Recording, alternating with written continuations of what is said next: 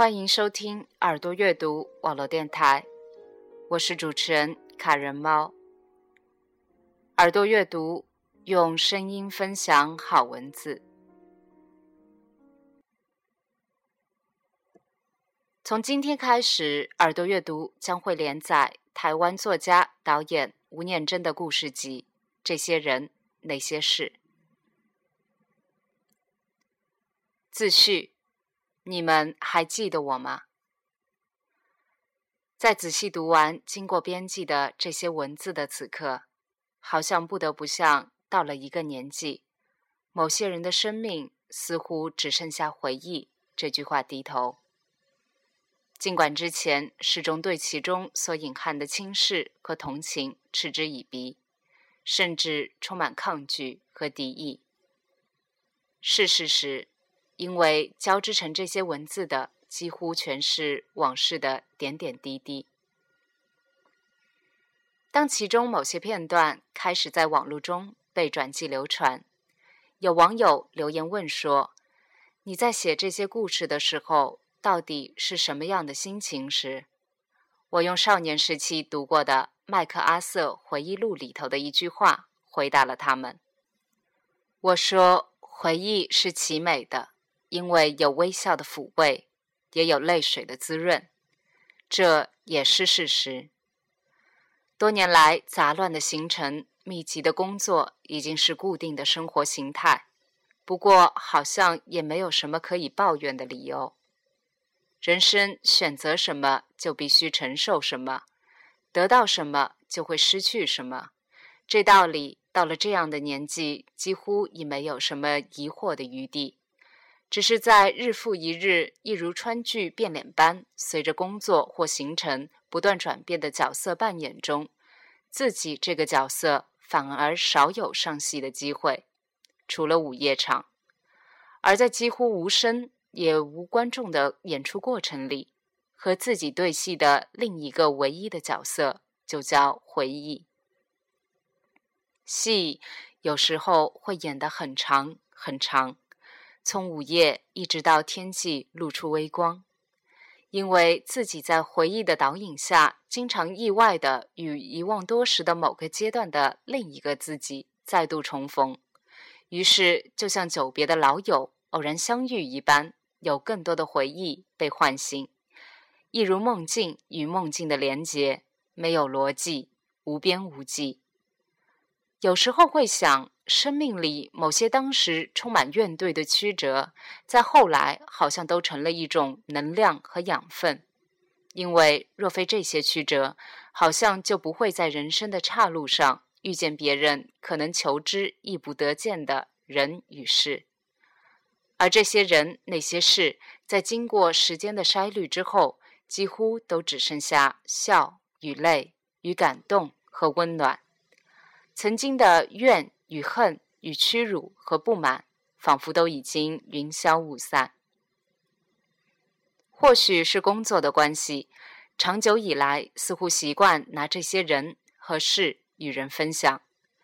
不知道有多少次，当某些心思细腻的朋友听完这些故事之后，都会跟我说：“写下来吧。当有一天你什么都记不得的时候，至少还有人会帮你记得这些人。”那些事，是曾想写过，只是始终在等候着自己所希冀的那个适当时刻。例如，不再杂事如麻，劳累奔波，身心皆已安顿，日子安稳无惊的来临。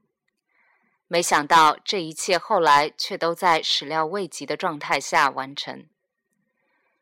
一年多前，新闻界的好友张瑞昌。跑到舞台剧《人间条件》正在演出中的后台来说，他奉调到周刊当总编辑，希望我能在那里开个专栏，就把你平常随口说出来的那些故事写下来就好，又不用耗费你多少时间。他说：“许多人都知道，我性格里最大的致命伤叫不好意思拒绝，尤其是面对朋友的要求。”听说他们私下经常宣称，要念真干嘛？一点都不难，撸久了就会有。瑞昌不但持续不断的撸，甚至用了最狠的一招，先在周刊上打上预告，甚至连专栏的名称都已经帮我设定好，叫《人间无条件》。之后不用说，开始被逼上路，每个星期二的夜晚，经常成为我焚高祭鬼的无眠之夜。一旦遇到出差旅行，甚至还得预留存稿或笔电随行。记得有一次和一群朋友到国外旅游，夜晚时分，我在桌前赶稿，他们则在我房间内打牌消遣。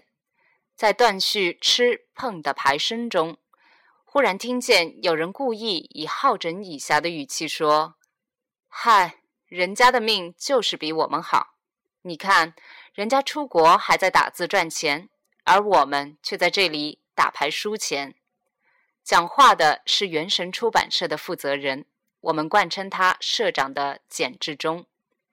当时我不但没有回话，在爆起的笑声中，甚至还觉得对他亏欠至深。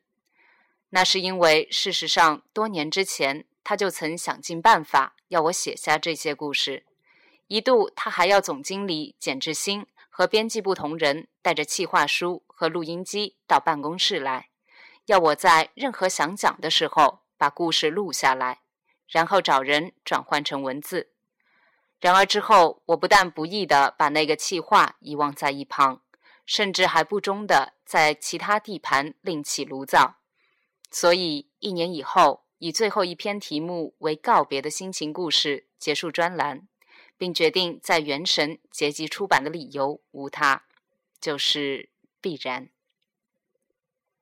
对许多许多人心存感激，除了上头提到的瑞昌、简志忠、简志新和元神的同仁之外，我也要谢谢《时报周刊》的李秋荣小姐，在这一年中对我这个散漫的作者的忍耐、激励和宽容。当然，还有雷香先生，他竟然肯为这些故事动笔，画下那么多幅韵味十足的插图，让我受宠若惊。至于故事里被我提及的所有人，我只能说，在人生的过程里，何其有幸与你们相遇，或辗转知道你们的故事。记得年轻的时候听过一位作家的演讲，当有人问他说有没有做笔记的习惯时，他笑着说：“很少，因为我不可能随身带着笔纸，而且我相信，该记得不会忘记，会忘记的。”应该就不是重要的东西。